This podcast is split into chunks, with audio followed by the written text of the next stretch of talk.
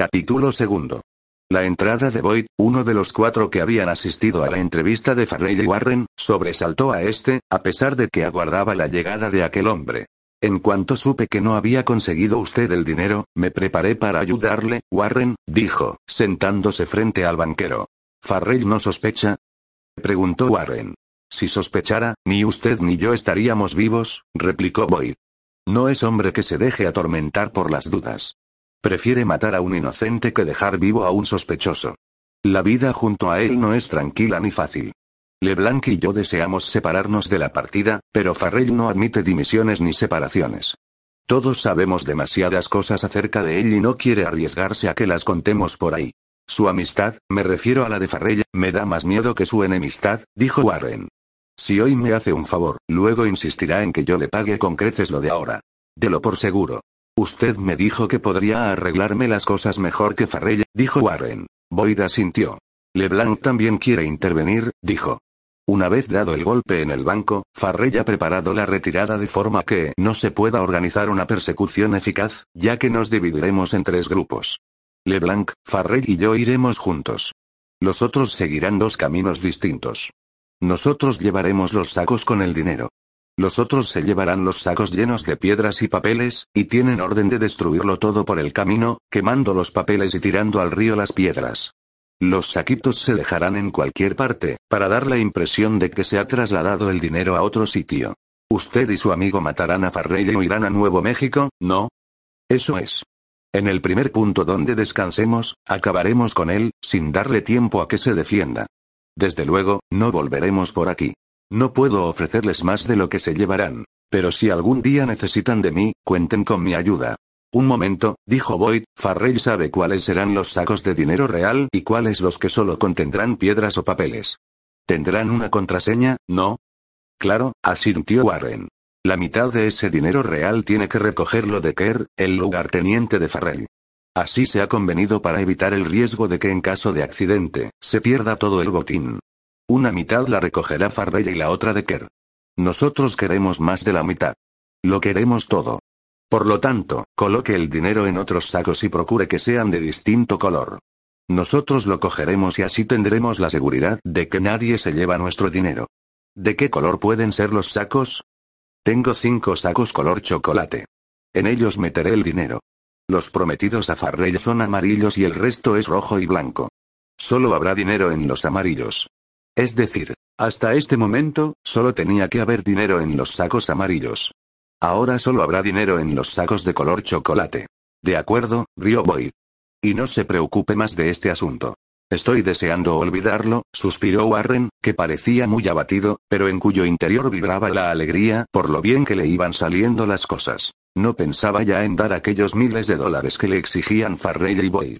Entre pillos andaba el juego y él estaba dispuesto a ser el mayor de todos. A Farrell no se hubiera atrevido a engañarle, porque el famoso bandido y exguerrillero era un tipo muy peligroso con quien no se podía jugar. Pero los días de Farrell estaban contados.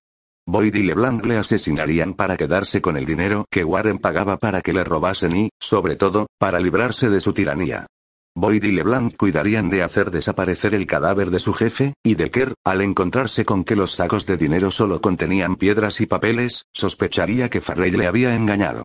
A fortalecer esta idea contribuiría la desaparición de Farrell. Claro que siempre quedarían Boyd y LeBlanc, que después de asesinar a su jefe encontraríanse con que habían trabajado de balde, consiguiendo solo parte de sus objetivos, o sea la libertad, pero no el dinero. Sin embargo, aquellos dos traidores no eran temibles. No podían acusar a Warren sin acusarse ellos mismos.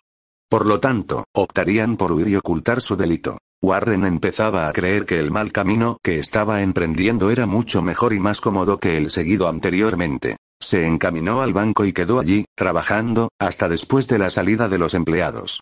Entonces abrió la caja de caudales y contó los sacos precintados que nominalmente contenían 75 mil dólares y que en realidad estaban llenos de arena, piedras y papeles.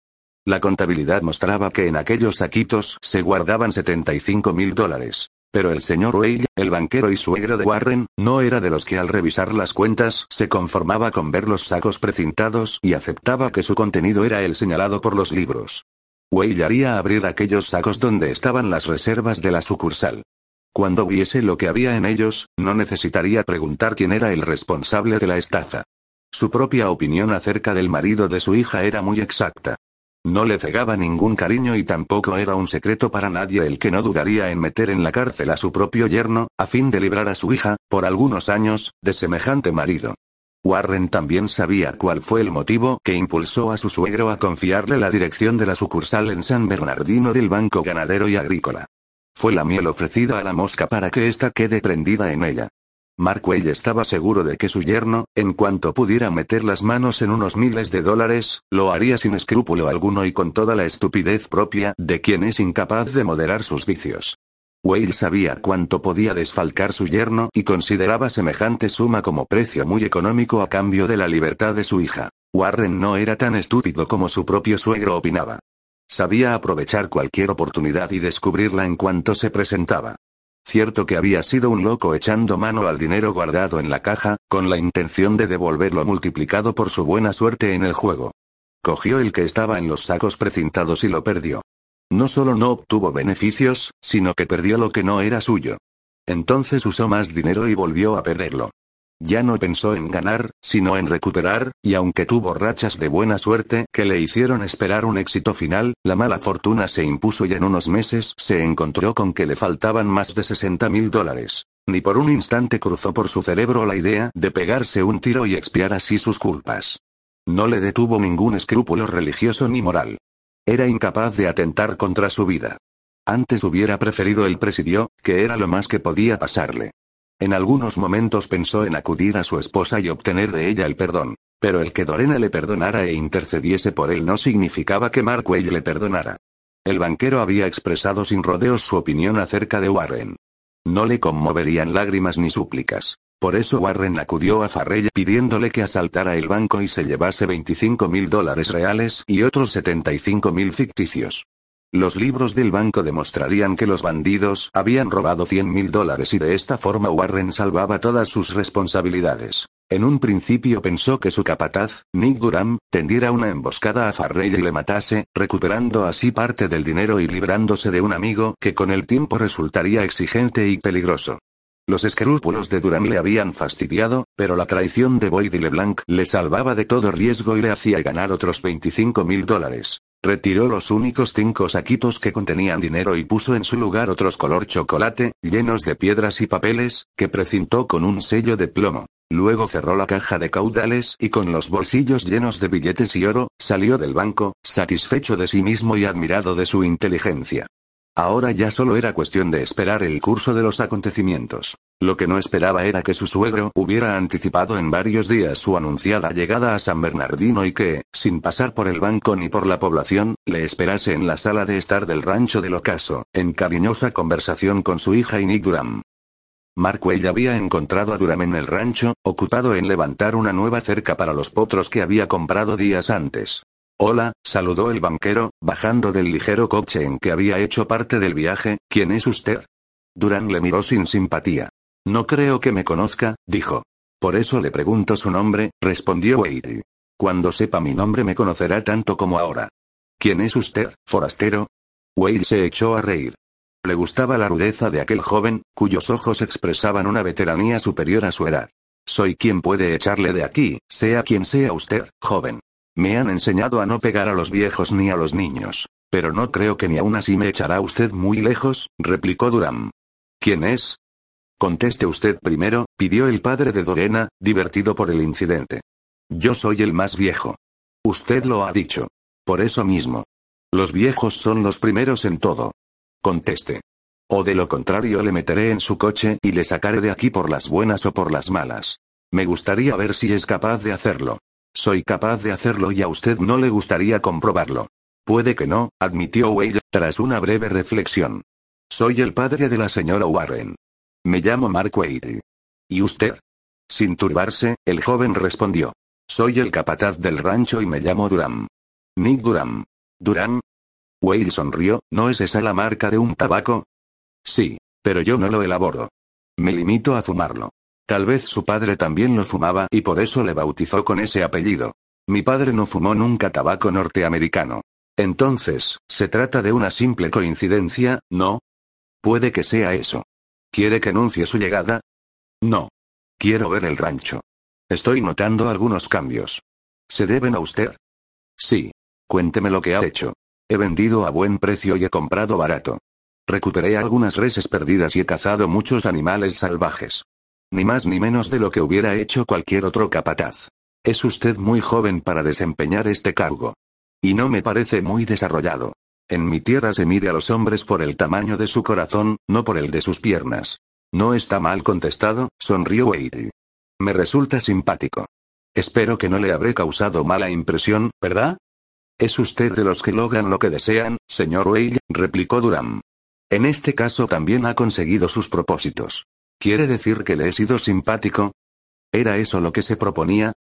Tal vez no, rió, Wade. Creo que no deseaba serle simpático, joven. ¿Sigue siendo ese su deseo? Ya no. Sé conocer a las personas por su apariencia y por lo que dicen. Pensé que era usted carne y uña de mi yerno. ¿Qué opina de él?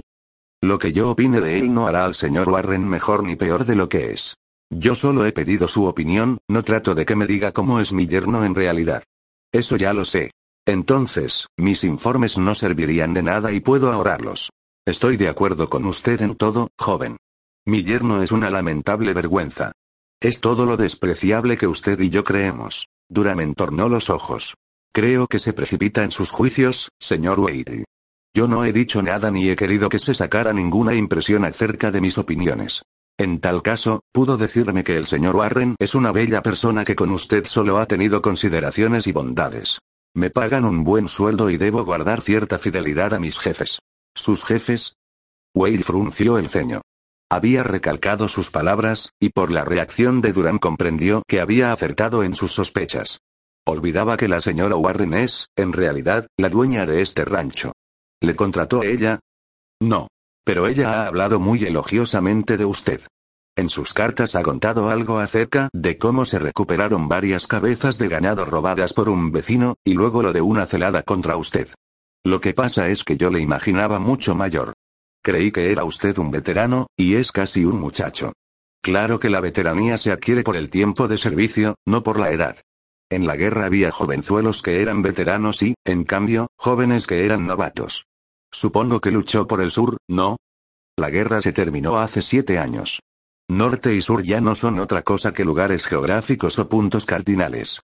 Buena contestación, aprobó, sonriendo, Wayne. Pero en un tiempo distinguieron a dos bandos en lucha. En otros tiempos, sí. Ahora, ya no. Es usted agudo y escurridizo al mismo tiempo. Perdone mi curiosidad. Olvido que en el oeste es mejor no sentirla. Sin embargo, le diré que su apariencia es latina, aunque su apellido sea Durham. Es usted un moreno con apellido de tabaco rubio. No se disguste conmigo.